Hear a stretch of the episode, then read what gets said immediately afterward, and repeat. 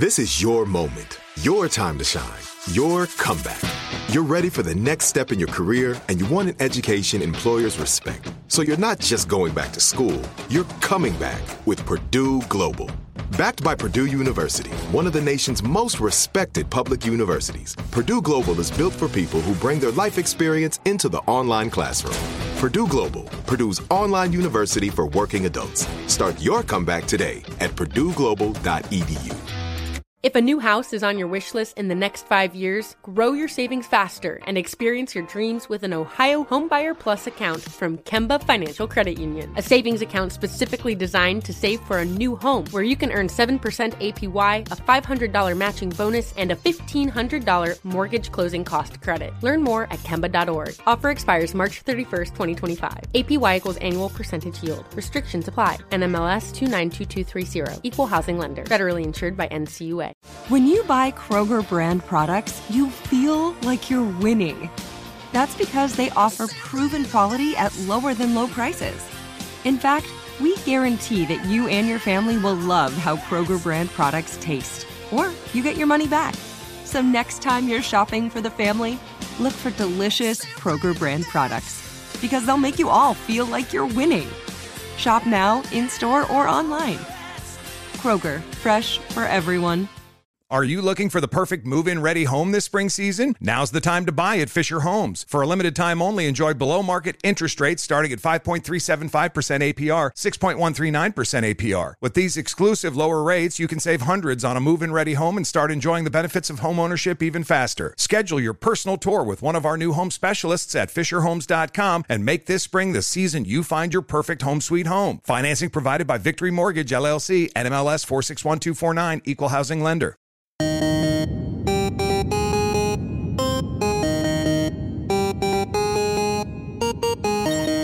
The Large Nerdron Collider podcast is a production of iHeartRadio.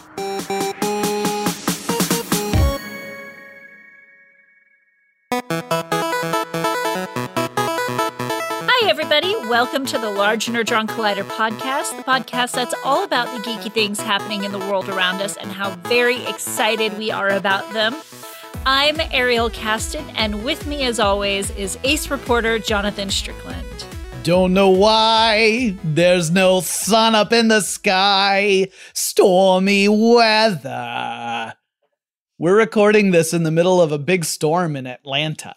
So if you hear thunder in the background, that's not our producer going bonkers and adding Halloween soundscaping too many months early. That's the sound of thunder in the background. Yes. Just so you know, we don't mean it. We're going to try our best to soldier through. However, this does lead me to a completely unrelated question for you.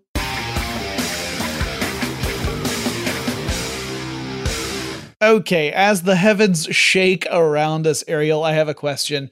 All right, you have been given the role of executive producer for the next big Broadway hit. And like any good executive producer, your plan is to take something that people already know and turn it into a musical. So what geeky property?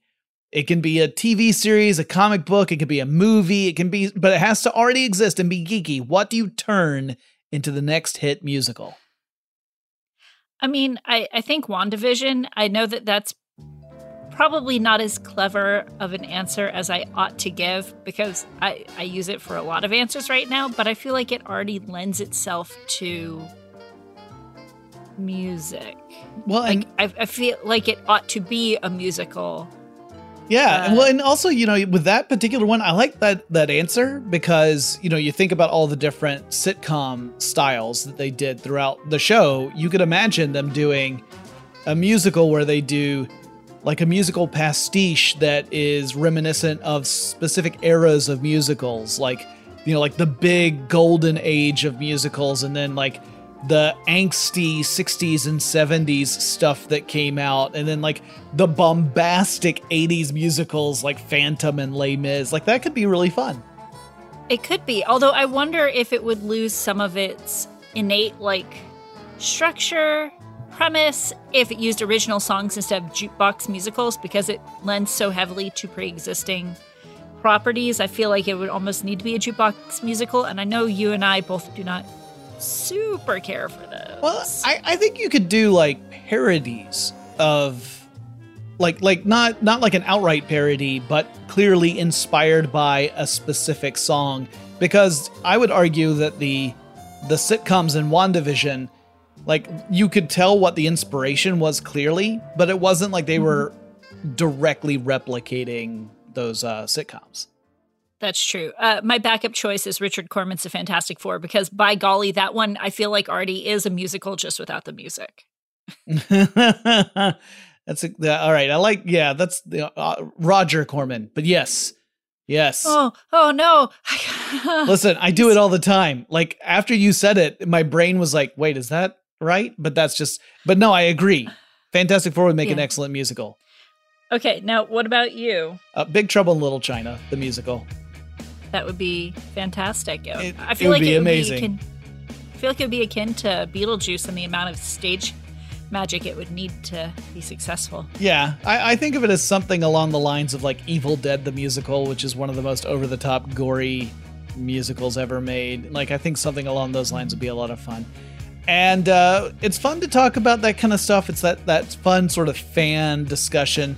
A lot of the topics we're going to talk about this week are coming to us courtesy of Comic-Con, which happened since the last episode. And one of the things we want to talk about at the top of the show is a story that's, a sort of frustrating one.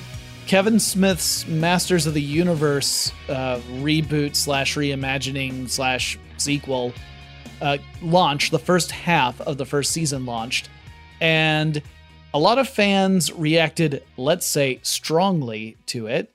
And it has one of the most unbalanced Rotten Tomatoes scores I've ever seen. As we record this, the critic score is at 95% fresh.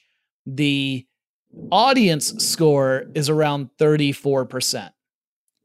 Listen, nature itself is angry at that, because I hear the thunder in your background. Yeah, critically, it's really good, but fans just don't like the fact that there's not as much He-Man as some of them expected in there, apparently. Yeah, I feel like a big part of this is that the expectations were subverted to a point where some of the fans got very, very mad about it, right? Like, it was this feeling that you promised me He-Man, and you took He-Man away in like the first episode, and then I get some flashbacks, but he doesn't show up again until episode 5. Spoiler alert, by the way, if you have not watched, like Ariel, if you have not watched the Masters of the Universe reboot. Actually, full disclosure, I haven't watched all of it. I just know what happens because I was following the story. And it sounds to me like a lot of people kind of jumped the gun. One, they're reacting poorly to Teela taking such a prominent role in the series, which, by the way, is called Masters of the Universe. It's not called He-Man. But a lot of people are saying that her character is very different from the way it had previously been established, that the transformation doesn't feel particularly natural. And there were some other complaints, some of which I think might have merit. But I would argue that a lot of people, I think, are really jumping the gun, that the first half of this season 1 is really setting up the hero's journey, which is really just begun by the end of episode 5. And it's the second part of season 1 that will really show us the journey moving forward. And Kevin Smith himself has not shied away from addressing people's complaints. Yeah. I myself have been one to say, like, if you're not going to follow a storyline, don't call it that. You know, I've had that complaint with Disney before, with things like Peach Dragon. You know, they changed the story so much in that, or you know, people say about the way that they changed some other properties, Pinocchio or Mary Poppins or whatnot. Call it something new because you've changed it so much. But again, they called it Masters of the Universe. That's just like calling it He-Man and Friends. And like, as far as not following to what a character sets up as, and again, you're right, I haven't watched it yet. It is high on my to-do list. It's just been a busy week. I feel like the original show didn't set up a whole bunch of characters very well or very deeply. So I'm fine with them veering from that personally. Yeah, I feel the same way, Ariel. I think we were going to originally do a full discussion about fan communities and how fans can sometimes take not just a sense of love of a property, but almost like a sense of ownership of it. And then they can get vindictive if they feel like there's been some sort of failure on the part of the creators to give the fans what it is that the fans actually want. It ends up becoming a pretty toxic part of fandom. It's something that I've seen happen numerous times. I mean, obviously the Star Wars fandom is infamous for this. And I've been guilty of that myself, being someone who has a fairly low opinion of any of the movies that are outside the original trilogy. Although I just say I don't really care for those movies as opposed to it's ruined everything. So yeah, this is one of those stories where it's kind of disappointing to see how it has turned out. I think maybe if they had the full season, from what I'm guessing, if the full season had premiered and not just the first half, a lot of the issues that people would be upset about would be somewhat resolved, although you'd probably still have a lot of dude bros real upset that there was a chick who was the lead character in their dude bro male power fantasy cartoon that was a commercial for toys back in the 80s. Yeah, because technically those dude bros, if they don't like changing up the characters, should also really hate the Dolph Lundgren version of the movie. I'm just saying. But who can actually hate that? Another property that, you know, if they don't get it right, fans are going to get real finicky about it is Dune. And we got a new trailer for that. Yeah. And that trailer really drove home that everyone in Hollywood is cast in this movie. Oh man, it's true.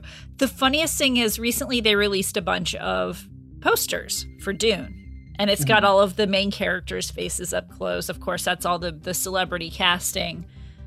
But then underneath it on social media, I think it was on Facebook, and I saw a poster for Aquaman or an article that had a picture of Aquaman. I'm like, that's not Jason Momoa's character in Dune, but I mistook the Aquaman poster for one of the Dune posters. I guess you had to be there, but it was very funny to me. Well, and the trailer, I think the trailer looks beautiful. I think the cinematography looks amazing. I think the effects look really neat. I think the realization of the world is really compelling. I hope that this will translate into a truly like a linchpin science fiction film. One of those where you point to that and say, it's like this in like 2001 and like, you know, you name like the ones that are sort of the foundations for great science fiction films. I think this has potential on a technical level, and it's certainly like a lot of the actors they've cast are phenomenal actors. They really are. I'm really hoping that it all coalesces.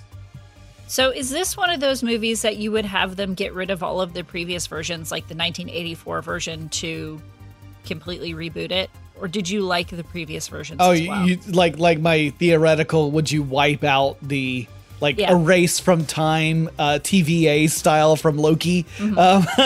I don't, you know what? I think I would probably keep the previous version because it's such an oddity. It is not, I wouldn't call it a great film, but it has weird and evocative moments, and I wouldn't want to lose them. Fair enough. I do feel like this trailer, at least now it's been a very long time since I've read Dune, is more similar to the source material than that original version or the first version of Dune that I watched. It certainly feels that way to me, but we'll have to wait and see. I do think it looks like, if nothing else, it looks like it's going to be breathtaking, but I really do hope that they are able to evoke the same sense of kind of wonder and epic storytelling that is the first of the Dune novels. It really makes me wonder if they're going to try and tackle the rest, because I think the Dune books get progressively less cinematic as they go on. Like less, it would be harder to convert them into a cinematic experience as they go on. They might do what other properties have done, like American Gods and or even Neverending Story, although to great detriment for Neverending Story, veer off in their own creative direction within the universe. Well, we've got a couple of other trailers we want to talk about briefly before we go into our first break. And one of them is a trailer for the animated series coming out on Adult Swim here in the U.S. It's also going to be on Crunchyroll, and that's the Blade Runner Black Lotus series. And what did you think of this trailer? So I thought the voice acting was very good. I know we talked about the voice actors in an earlier episode of LNC. It feels like bad CGI to me. Wow. I had like totally the opposite feeling. I felt like the fight scenes looked amazing. They made me think of like the fight sequences of Black Widow, actually. So the fight sequences were good. The fights, there was at least one fight sequence where I went, wow, that looks really good, which further drove home to me that when I was watching characters bend their legs and I mean, it's a cartoon, so of course they aren't going to bend like a real humans, or like when they were talking, the mouths didn't quite match up. And I'm not certain whether they recorded it in Japanese first or in English first. So that might be a part of the reason the mouths don't completely match up for me, but it does give me just enough uncanny valley for it to be noticeable as opposed to, oh, this is just a cartoon. Interesting. I think I had a very different reaction, but I mean, I totally get what you're saying. I think when I saw it, I was thinking, this feels very much like the world of Blade Runner, like that kind of industrial neo, you know, like there's a lot of neon. There's a lot of like, it's almost like neo retro because you've got a lot of architecture and elements that date back to like the early 1980s, but obviously projected forward. And it felt like it was true to that to me, but I see what you're saying. I might have to watch it again and just see. But when I saw it, I thought I hadn't really, this was on my radar, but it wasn't something I was really excited about. But this trailer actually makes me want to watch the series. Yeah. I mean, I agree that like the setting, it does feel very accurate to Blade Runner. And it had that very noir kind of pace to it as well. So everything I'm feeling is just based on art style, and maybe it was just the screen I was watching it on. So I'm definitely willing to give it a chance. Something I wasn't completely on board with, but am now 1,000,000,000% on board with, is Ghostbusters Afterlife. I mean, like, I was pretty sure I was going to be on board, but the new trailer just came out, and I could not be more smitten with it. The trailer was interesting. It gave a little more character. We got to see a little bit more about the, Egon's grandchildren, which is not a spoiler. That's revealed in the trailer. And so we got a little bit more time with them, which was good. We got a little bit more of the Stay Puft Marshmallow Man sequence in the Walmart. Which is so disturbing.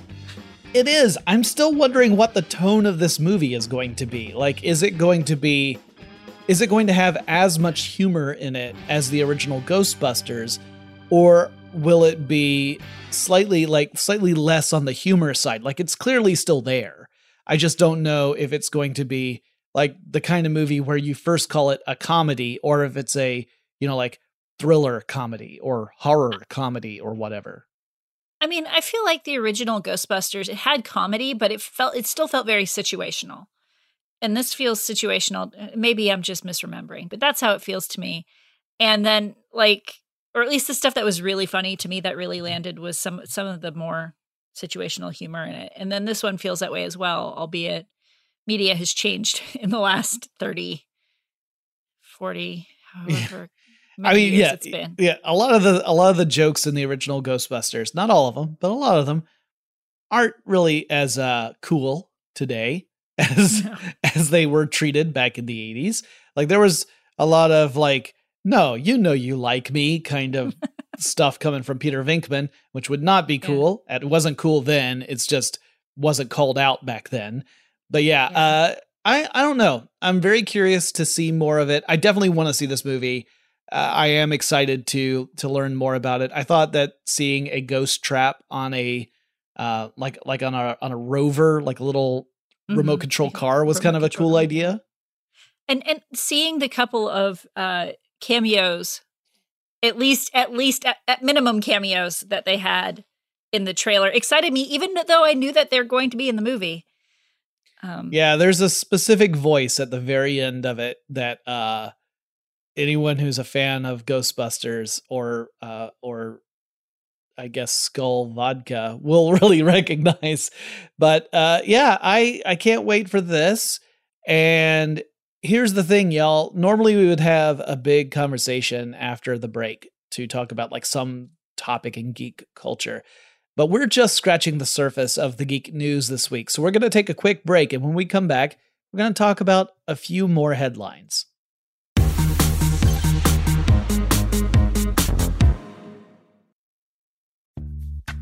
Snag a Job is where America goes to hire, with the deepest talent pool in hourly hiring. With access to over 6 million active hourly workers, Snag a Job is the all-in-one solution for hiring high-quality employees who can cover all your needs. On demand, temp to hire, part-time or full-time. You name the position. Warehouse worker, retail associate, grocery store clerk, fitness trainer, baker, stylist, bellhop, podcast producer. Yeah, Snag a Job's got a worker for that.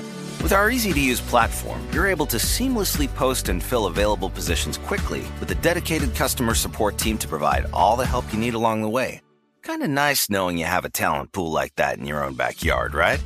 Snagajob is the partner you need to keep your business running smoothly. So visit snagajob.com or text snag to 242424 to talk to an expert. Snagajob.com, where America goes to hire. Like many of us, you might think identity theft will never happen to you. But consider this. There's a new identity theft victim every 3 seconds in the U.S. That's over 15 million people by the end of this year, equal to the populations of New York, Los Angeles, and Chicago combined. Even worse, identity theft victims often don't even know they're victims. That's why LifeLock Identity Theft Protection alerts you to identity threats, even the ones that don't show up on a credit report, like data breaches, fraudulent bank transactions, loan and credit card applications, and crimes committed in your name. If your identity is stolen, your own dedicated LifeLock U.S.-based restoration specialist will work to fix it. LifeLock protects you in ways that you simply can't on your own. Join now and save up to 25% your first year at LifeLock.com/iHeart. That's LifeLock.com/iHeart to save up to 25%. Identity theft protection starts here. This is it. Your moment. This is your time to make your comeback with Purdue Global. When you come back with a Purdue Global degree, you create opportunity for yourself, your family, and your future. It's a degree you can be proud of, a degree that employers will trust and respect. Purdue Global offers working adults like you over 175 flexible degree programs to meet your specific career goals. These include associate, bachelor's, master's, and doctoral degrees and certificates. Purdue Global degree programs range from nursing to business to communication and more. Whatever your interest, we have the degree that will move you forward. You have the knowledge. You have the experience. Now it's time to get credit for the work you've done and earn the recognition you deserve with Purdue Global, Purdue's online university for working adults. You know you're worth it. We do too. So don't wait another second to get the degree that will take your career to the next level. Start your comeback today at PurdueGlobal.edu. Whether you're a savvy spender maximizing your savings with cashback rewards, a thrifty rate watcher seeking the lowest interest, or a travel enthusiast looking for extraordinary perks, Kemba Financial Credit Union has a visa to complement your lifestyle and unique needs. Apply today at Kemba.org to unlock a limited-time 2% cashback on purchases and pay 0% interest on balance transfers for an entire year with a new visa from Kemba. You deserve a card that works for you. Restrictions apply. Offer ends June 30th, 2024.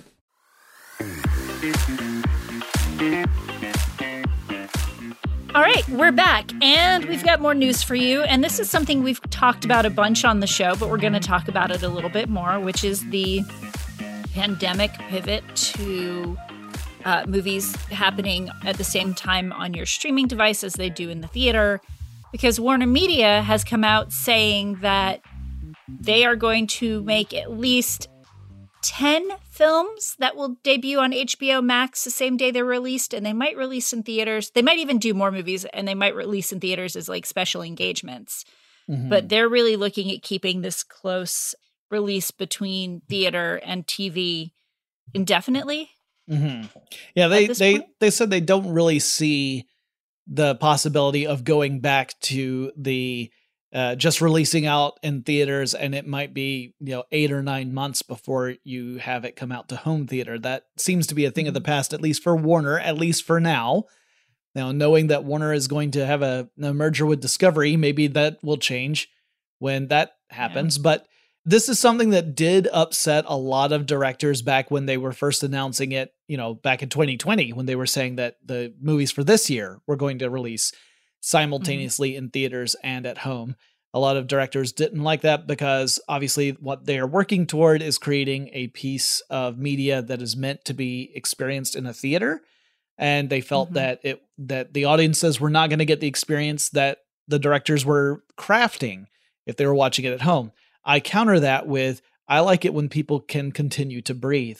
And so with the ongoing pandemic and the rise of the Delta variant in particular, I think that this is really the responsible thing to do. Like, some communities, going to the theater probably isn't that risky. Ariel and I, unfortunately, live in a part of the United States where COVID transmission rates are on the rise again. So it's important to be responsible as well as, support art.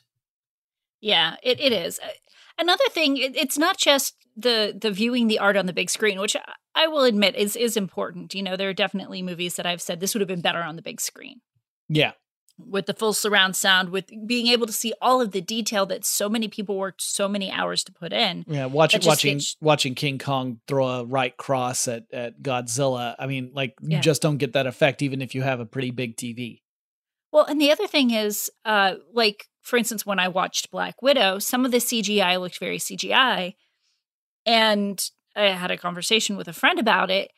A lot of times when I'm watching television on an HD TV specifically, not on the big screen, stuff that looks really amazing on a movie screen looks very fake or set or CGI to me on a television. Yeah.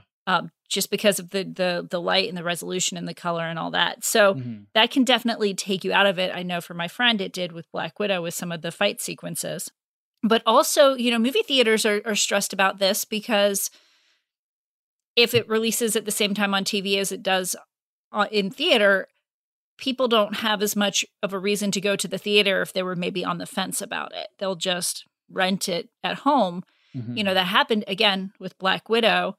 And so it had a really great opening weekend, but then sales kind of petered off. And they said that was, due to the fact that people could rent it on Disney Plus. Now, it was expensive to rent it on Disney Plus. With HBO Max, we're getting Dune, I don't think there's any cost to watch it. So I'm not even sure how they're buffering that part of the box office, to be honest. Yeah, no, when it comes to things like figuring out how much of a take subscription services are providing, you can try and map it to the number of people who sign up for new subscriptions, but even that's not an apples to apples comparison. It's a problem that Hollywood has been trying to grapple with for a while because Netflix has been doing this for a while, right? Netflix keeps coming out with original programming, but how do you measure the success of that? I mean, Netflix has metrics on how many people watched it, but unless it moves the needle into how many people are subscribing and paying month after month to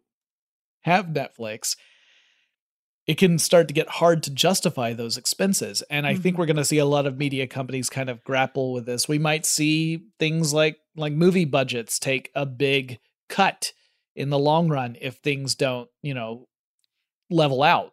But a lot more product placement. Yeah, might all become Space Jam too. Which I think had more commercials per second than anything else I've ever seen in my life. Oh, did you watch Space Jam 2? I kind of watched commentaries about Space Jam 2. All right.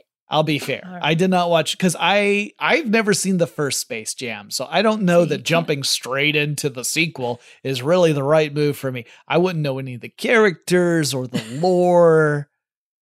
Who's this Bugs Bunny character? What is up, Doc? You wouldn't get the in-jokes between the first and the second one, maybe. Pretty unlikely. I get the joke about bringing in Michael B. Jordan and instead of Michael Jordan, which is a great segue to our next news item. Hey, yes, and also HBO, which is that Michael B. Jordan is working on a limited series for HBO. That's a Superman series. Yeah, with the character of Val Zod, a character from Earth 2 in DC Comics. So this is not a reimagining of Clark Kent, but rather the introduction of a character that has been in the comic books, but now will be in a live series. This would not be a movie, but a series. And sounds to me like it would be a really interesting, or potentially a really interesting series. Like, yeah. The challenge with Superman, of course, is always how do you create a compelling story for a character who has practically no weaknesses? But I have a feeling that this would be an interesting take on that. I feel like Val Zod automatically has an interesting story because in the comics, he's from Earth 2 and he takes over when Kal-El is killed. So the original, the Superman we knew, like the Christopher Reeve Superman, is killed by Darkseid. Which, yeah, Darkseid kills a lot of superheroes in the comics, and then they come back, and sometimes they don't, and sometimes there's a flashpoint, and it's just, it's always interesting because half the time I'm going off on a bunny trail now. Half the time when I watch Darkseid, either in like a Zack Snyder movie or a cartoon movie that's like straight to streaming or straight to DVD or whatever, I'm like, half the time I'm like, oh man, Darkseid's so big, bad, and powerful. And half the time I'm like, Darkseid is just such a dumb dork. I will say he has not been handled with consistency. That is true. But one thing I will say is I consistently like Michael B. Jordan's performance, and I really liked Raising Dion. So, you know, we've seen a little bit of him both being a superhero / supervillain, and also, I don't know if you can call Killmonger a supervillain, but yeah, you can. Okay.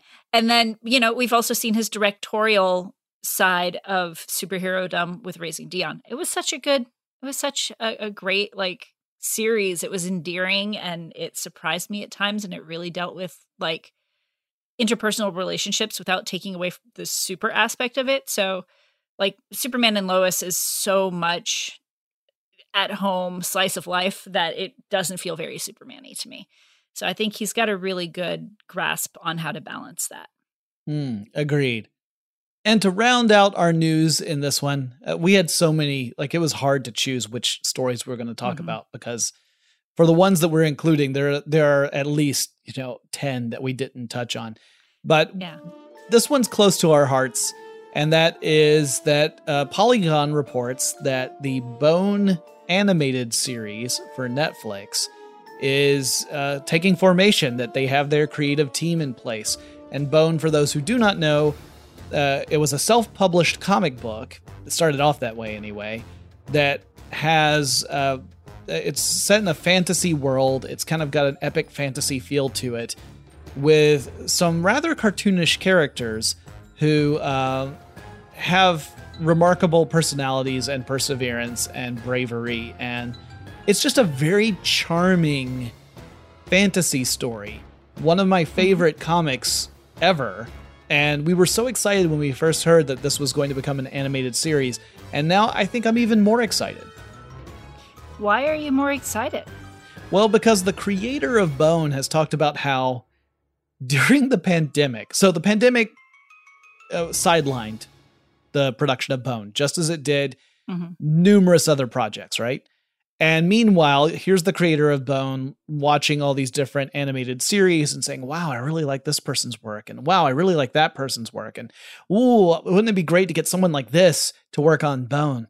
And he said that because of the length of the pandemic and how that impacted everyone's schedules, It just so happened that he was able to get every single person who was on his wish list to come on board and be part of the team.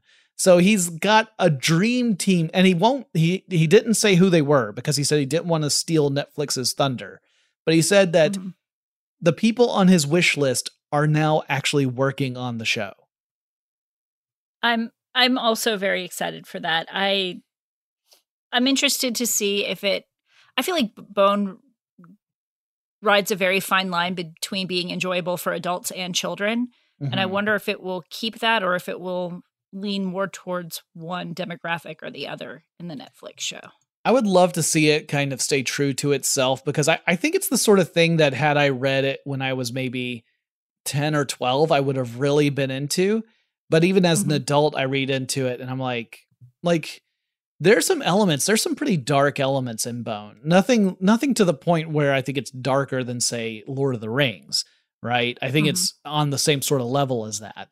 But Lord of the Rings does have moments that are pretty dark, especially if you're a little kid trying to read those books and you're like dealing with the fact that that major characters die, and you're like, this is so not the way characters in kids' books, like, they don't die in kids' books typically. So that sort of thing is a little rough for kids. But I think it would be a shame if they strayed too far away from the tone of the original comics.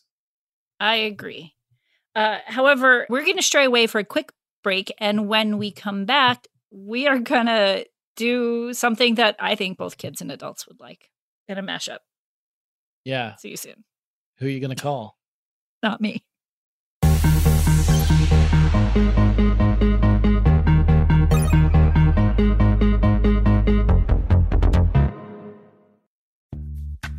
Snag a Job is where America goes to hire, with the deepest talent pool in hourly hiring. With access to over 6 million active hourly workers, Snag a Job is the all-in-one solution for hiring high-quality employees who can cover all your needs. On demand, temp to hire, part-time or full-time. You name the position. Warehouse worker, retail associate, grocery store clerk, fitness trainer, baker, stylist, bellhop, podcast producer. Yeah, Snag a Job's got a worker for that. With our easy-to-use platform, you're able to seamlessly post and fill available positions quickly, with a dedicated customer support team to provide all the help you need along the way. Kind of nice knowing you have a talent pool like that in your own backyard, right? Snag a Job is the partner you need to keep your business running smoothly. So visit snagajob.com or text Snag to 242424 to talk to an expert. Snagajob.com, where America goes to hire. This is it, your moment. This is your time to make your comeback with Purdue Global. When you come back with a Purdue Global degree, you create opportunity for yourself, your family, and your future. It's a degree you can be proud of, a degree that employers will trust and respect. Purdue Global offers working adults like you over 175 flexible degree programs to meet your specific career goals. These include associate, bachelor's, master's, and doctoral degrees and certificates. Purdue Global degree programs range from nursing to business to communication and more. Whatever your interest, we have the degree that will move you forward. You have the knowledge. You have the experience. Now it's time to get credit for the work you've done and earn the recognition you deserve with Purdue Global, Purdue's online university for working adults. You know you're worth it. We do too. So don't wait another second to get the degree that will take your career to the next level. Start your comeback today at PurdueGlobal.edu. Whether you're a savvy spender maximizing your savings with cashback rewards, a thrifty rate watcher seeking the lowest interest, or a travel enthusiast looking for extraordinary perks, Kemba Financial Credit Union has a visa to complement your lifestyle and unique needs. Apply today at Kemba.org to unlock a limited-time 2% cash back on purchases and pay 0% interest on balance transfers for an entire year with a new visa from Kemba. You deserve a card that works for you. Restrictions apply. Offer ends June 30th, 2024. Hi, I'm Cindy Crawford, and I'm the founder of Meaningful Beauty. Well, I don't know about you, but, I never liked being told, oh, wow, you look so good for your age. Like, why even bother saying that? Why don't you just say you look great at any age, every age? That's what Meaningful Beauty is all about. We create products that make you feel confident in your skin at the age you are now. Meaningful Beauty. beautiful skin at every age. Learn more at meaningfulbeauty.com.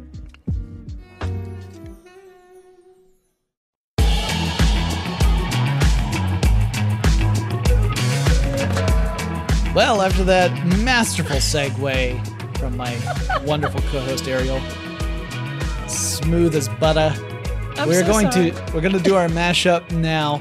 Our mashup. So one of the other stories that we didn't really cover, because really the story is minimal, is that hey, Guardians of the Galaxy's sequel has a title. It's exactly what you thought it was going to be. It's Guardians of the Galaxy Volume 3. Like everyone knew it was going to be that, but now. It's been confirmed that is in fact the title. So yes. In case you were wondering, but we thought we would mash that up with Ghostbusters since we got the trailer for Ghostbusters Afterlife. Who you want to go first, Ariel? I'll go first. All right. Why stray from tradition? All right. This is called Ghostbusters of the Galaxy. The year is 1988, and the Ghostbusters are all living unfulfilling lives in New York after saving it from Gozer. However, despite not working together any longer, Peter, Ray, Egon, Winston, and Janine decide one night to meet up for dinner just for old time's sake. Dinner, however, was not off to a great start. The appetizers were cold, and the drinks were watery, and they were seated right next to the restroom. Peter Venkman was the first person to get fed up with the situation and pushed for the party to leave. They all agreed, but as soon as they stepped out of the restaurant, they were all blinded by a bright light. When they could see again, they were no longer outside, but in what Egon could only deduce was a spaceship of some sort. As they started to look around to find a way to leave, they came face to face with a whistling blue man, who as soon as he saw them exclaimed, "You aren't an 8-year-old kid! Who the heck are you?" That's a really bad Yondu impression, all. Peter stepped up and said, "I'm Peter Venkman, and we are the Ghostbusters. Who the hell are you, Gonzo?" "I'm Yondu," replied the blue man. "Dang it, Kraglin, you grabbed the wrong Peter. Does this idiot look like a kid to you?" Kraglin argued back, "How the heck am I supposed to know? I ain't never seen one before." Yondu screamed, "Well, now we're gonna have to waste our time killing these fools." And the Ghostbusters watched in amazement as these two bizarre creatures, who they didn't think were ghosts, argued and threatened to kill them. But just then, they heard something shatter. The thing that shattered, it turns out, was a glass jar full of some slime that Egon had found in an underground sewer. You see, Egon was hoping to get the team back together and brought it to dinner to discuss with them. However, all of the fighting between Yondu and Kraglin caused the slime to grow and burst out of its container in Egon's duffel and start to expand. Ray yelled, "You brought volatile ghost stuff into a restaurant, Egon? That's not sanitary." And the Ghostbusters started to argue too. Janine, who was also along for this inane ride, figured she ought to pipe in. "Hey, I'm Janine," she stated, but no one seemed to hear her. "I am Janine," she stated again, before realizing nobody cared and she was stuck in space with a bunch of idiots, so she just shook her head in frustration. As the room filled with more and more arguing and negative emotion, the slime continued to expand until it exploded into space. But as it did so, the hull of the spaceship filled with hundreds of angry dead ghosts of Yondu's former crewmates who had been dispatched in one way or another, and they started to close in around Yondu. He called his fancy arrow thing, but it seemed to not faze the ghosts at all, and Peter saw his opportunity. He offered to help rescue Yondu from the vengeful ghosts if Yondu would not kill them and return them home. Yondu said, "Deal!" And so the Ghostbusters ran around the ship to make some makeshift proton packs and busted all the ghosts, at which point Yondu agreed to send them home. Winston, excited about being back at their ghost-busting ways and less than eager to return to being a bad children's performer, said, "You know, some of that slime did escape the ship. It would be irresponsible to leave it out there doing who knows what." And Peter said, "Yeah, I'm not in a rush to get home either. Hey, Gonzo, can we have a ship? Hey, Egon, can you pilot a ship?" And Yondu agreed it was the least he could do, so he outfitted the Ghostbusters to stop the slime. Just then, Kraglin noticed the ignored party member. He waggled his eyebrow at her and said, "So, who are you, sweet stuff?" And she sighed and said yet again, "I'm Janine." As the Ghostbusters suited up and launched into space, they find a tape in the ship's dash. They pop it in, and their theme begins to play. We cut to the slime, ever-growing, zooming through space, and millions of space ghosts popping up around it. As the slime reaches the horizon, however, it's all of a sudden eaten by another huge object hurtling towards us. A giant, stay-puffed marshmallow man, the devourer of worlds. I like your version of Galactus. Thank you. I can't wait to meet their herald. Yeah, I did set it up for a sequel or three. That's great. Yeah, you always have to do that. Okay. All right. Mine is called Ghostbusters of the Galaxy. I mean, what else were we going to call it? Here we go. Peter Quill, a.k.a. Star-Lord, has a problem. Actually, he has several problems. One is that Gamora, the woman he cares about, has run off because she's actually a Gamora from another timeline, and it would take too long to get into all of it. But another problem is that he and the remaining Guardians of the Galaxy have found themselves stranded in New York City as their ship, the Benatar, is in serious need of repairs. It's currently perched, some might say teetering, on the top of Avengers Tower. Rocket and Groot are working on it, but they need parts. And it turns out Earth isn't the best planet to land on if you need to overhaul your intergalactic transmission. Parts cost money, and they are fresh out of Earth bucks, so the crew comes to the conclusion that one of them needs to get a job. And that one is Peter, because he's human. Mostly. I mean, he's half human. It would take too long to get into that, too. Peter is not thrilled about this. He knows the private sector expects results. But then he sees an ad in the paper. An extermination company is looking to hire. But not just any extermination company. It's one called the Ghostbusters. Quill makes his way to an old firefighting station and finds the Ghostbusters HQ. And he walks in and immediately applies for the job, whereupon he's accepted without hesitation. So I don't need to do an interview or anything? He says. Listen, kid, says the office manager. It looks like you got most of your parts, and you can carry some weight, so you're hired. Will is then brought into a conference room with a big screen in it, and before he knows it, he's watching an orientation video. And on the screen are these four schlubby guys in even schlubbier coveralls carrying ridiculous, huge equipment. And they explain that they founded the company back in the 80s and that things got really wild and then they quieted down a bit, but eventually ghosts began popping up again, and so they franchised the company and now they take more of a behind-the-scenes role. Quill, barely paying attention, gets through the orientation and next thing he knows, he's given his own set of coveralls, which he reluctantly puts on. And then the call comes in, and Quill finds himself jostled into a group with three other Ghostbusters. There's, I should name them. Benny, and Roberta, and Dominique. First time, says Dominique, who is clearly the sympathetic one we're setting up here. Fighting ghosts? Psh, no, I fought ghosts lots of times. Just, not here on Earth, says Quill. Says Dominique. Well, let's consider this a ride-along until you get your feet under you. So Quill is whisked off to get inside this weird station wagon-like car. It's called the Ecto-18. And they rush off to an apartment building on top of a deli. And apparently there's some Rat King ghost up there. You know Rat Kings. They get their tails all knotted together and they become this terrifying ball of rats. Anyway, There's a ghost one roaming this building. So the Ghostbusters, including Quill, go in and Dominique hands Quill a ghost trap.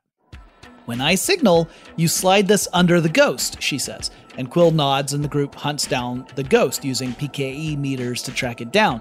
And they find the Rat King ghost at the end of a hallway, and the Ghostbusters all whip out their little proton wands. And these days they're much smaller than the 1980s models, but they still pack a huge energy punch with that wibbly wobbly lines of proton energy that can cleave you in twain. And so Quill has to dodge a couple of times as the Rat King ghost and the proton beams fly around. It's real funny. Now, yells Dominique, and the Rat King ghost gets trapped in some beams, and Quill slides the trap under it, and the trap opens up and a bright light shines, and Quill is temporarily blinded, and the team nabs their ghost. Not bad, rookie, says Dominique. You didn't even freeze out there. Most folks flip the first time they see a ghost. Wasn't my first time, says Quill, who is totally facing the wrong direction. Over here, buddy. Your sight will come back. Just give it a little time, says Dominique. And that begins Quill's short career as a Ghostbuster. We then get a montage of him going on different calls, using a proton wand at first very ineffectively because the power gets away from him. He causes way too much collateral damage, but gradually he gets to the point where he's almost competent with it. And then we also see him getting checks, which he then sheepishly hands over to Rocket and Groot, who take it to presumably buy parts for the ship. And then we also see montages of Rocket and Groot getting new threads and sunglasses, and Groot gets a new Nintendo Switch and stuff, but they always hide it whenever Quill comes back around. We pick up again sometime later, and several weeks have gone by, and Quill is crawling through these air ducts quietly, and there's this creepy music playing, and he's getting the drop on a musical ghost that's haunting a Broadway stage. Floating close to the stage's ghost light, and it's singing old show tune standards. And just as he's about to get to a vent where he plans to open up the vent and then just shoot this ghost from above, the ductwork gives way and he crashes down 20 feet to the stage. But this is Marvel, and characters can fall a very long way without actually getting hurt, unless they pass a certain threshold, at which point they totally die, and there's no way that version of the character is ever coming back. Fortunately, that height is actually higher than 20 feet, so he's okay. What follows is a musical battle as the ghost and Quill do this crazy awesome duet of "You're the One That I Want" from Grease, but it ends with Quill single-handedly zapping the ghost and trapping her. "Take a bow, sis," he says, to no one. Then we see him return to Avengers Tower with his most recent paycheck, and Drax sees him before he goes to meet with Rocket and Groot. "When do we leave this place?" says Drax. "Drax, come on, you know we have to fix the ship," says Quill. "The furry one fixed the ship. It has been fixed for 20 Earth days," says Drax. "Wait, they fixed the ship?" says Quill. "Yes. How are you so bad at the language you grew up with?" asks Drax. Quill stomps over to the ship. "Oh," says Rocket. "I am Groot," says Groot apologetically. "I don't want to hear it from you," says Quill to Groot. He points at Rocket. "You are in so much trouble." Hey, I can explain," says Rocket. And after a moment of Quill staring at him, Rocket says, "I really wanted a leather jacket, but I was a bit short, so if you have that paycheck?" Quill ushers them into the ship. In the process, he slaps a sticker on the side of the Benatar. A sticker with a ghost in the middle of a circle with a slash across it. Benatar, aka the Ecto-19, becomes the ship for the Ghostbusters of the galaxy. We get credits and some cool 80s music on top of pictures of the crew all dressed in coveralls and fighting space ghosts, including Space Ghost. The end. Oh, I absolutely loved it. Thanks for ruining Guardians of the Galaxy Volume 3 for me, but I still absolutely loved it. Yeah, Gamora, ironically, doesn't show up in it at all. Yeah. But you do get Space Ghost, so there's something, right? You might get Brack, who knows? I almost put Space Ghost specific in mine instead of just a bunch of generic Space Ghosts as well. But now I'm glad I didn't. Yeah, no, when you were getting to the Space Ghost part, I was like, uh-oh, we might both have the same joke. And that's the way that I end mine. But yeah, this one was fun. I mean, obviously, both Ghostbusters and Guardians of the Galaxy have those comedic elements to them. So they both kind of lend themselves to zany humor, particularly humor at the expense of the protagonist, right? The Guardians of the Galaxy movies frequently have Peter Quill getting it way over his head. And that's part of the comedy. It's very similar to stuff you would see in Indiana Jones movies. It's one of those things that really appeals to me. I agree. It appeals to me as well.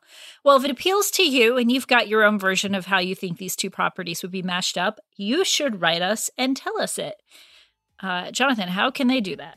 Well, they can send us an email. The email address is lnc@iheartmedia.com. We've received some really nice emails recently, so thank you for that. Or you can reach out on the various social media platforms. Over on Twitter, we are LNC_podcast.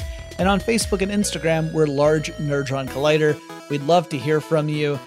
We always really like having conversations with listeners who, we're fans like you.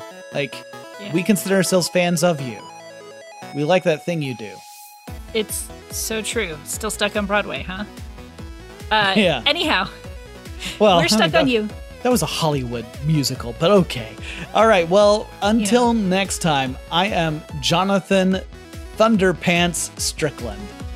And I am Ariel Lightning Face Caston.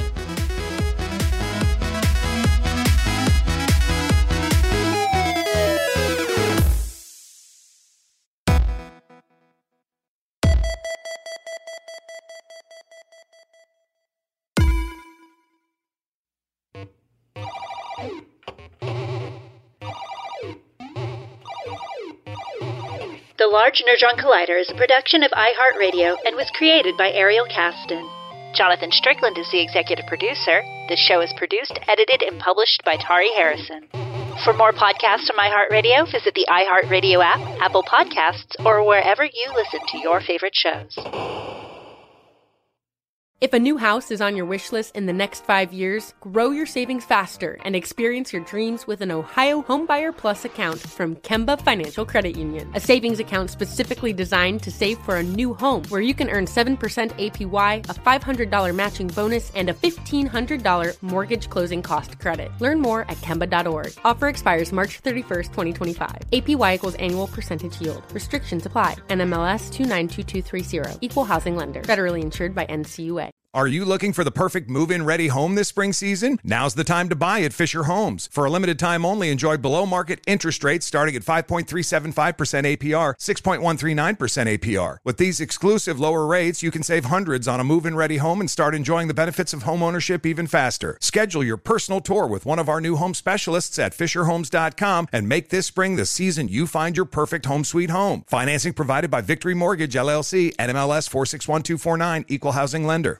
Tired of restless nights? At Lisa, we know good sleep is essential for mental, physical, and emotional health. From memory foam mattresses to hybrids that keep you cool all night long, Lisa's mattresses offer exceptional comfort and support with free delivery and 100 nights to try out your mattress in the comfort of your home. For a limited time, save up to $700 off select mattresses plus 2 free pillows. Go to lisa.com/iHeart for an additional $50 off mattresses and select goods. Exclusions apply. See lisa.com for more details.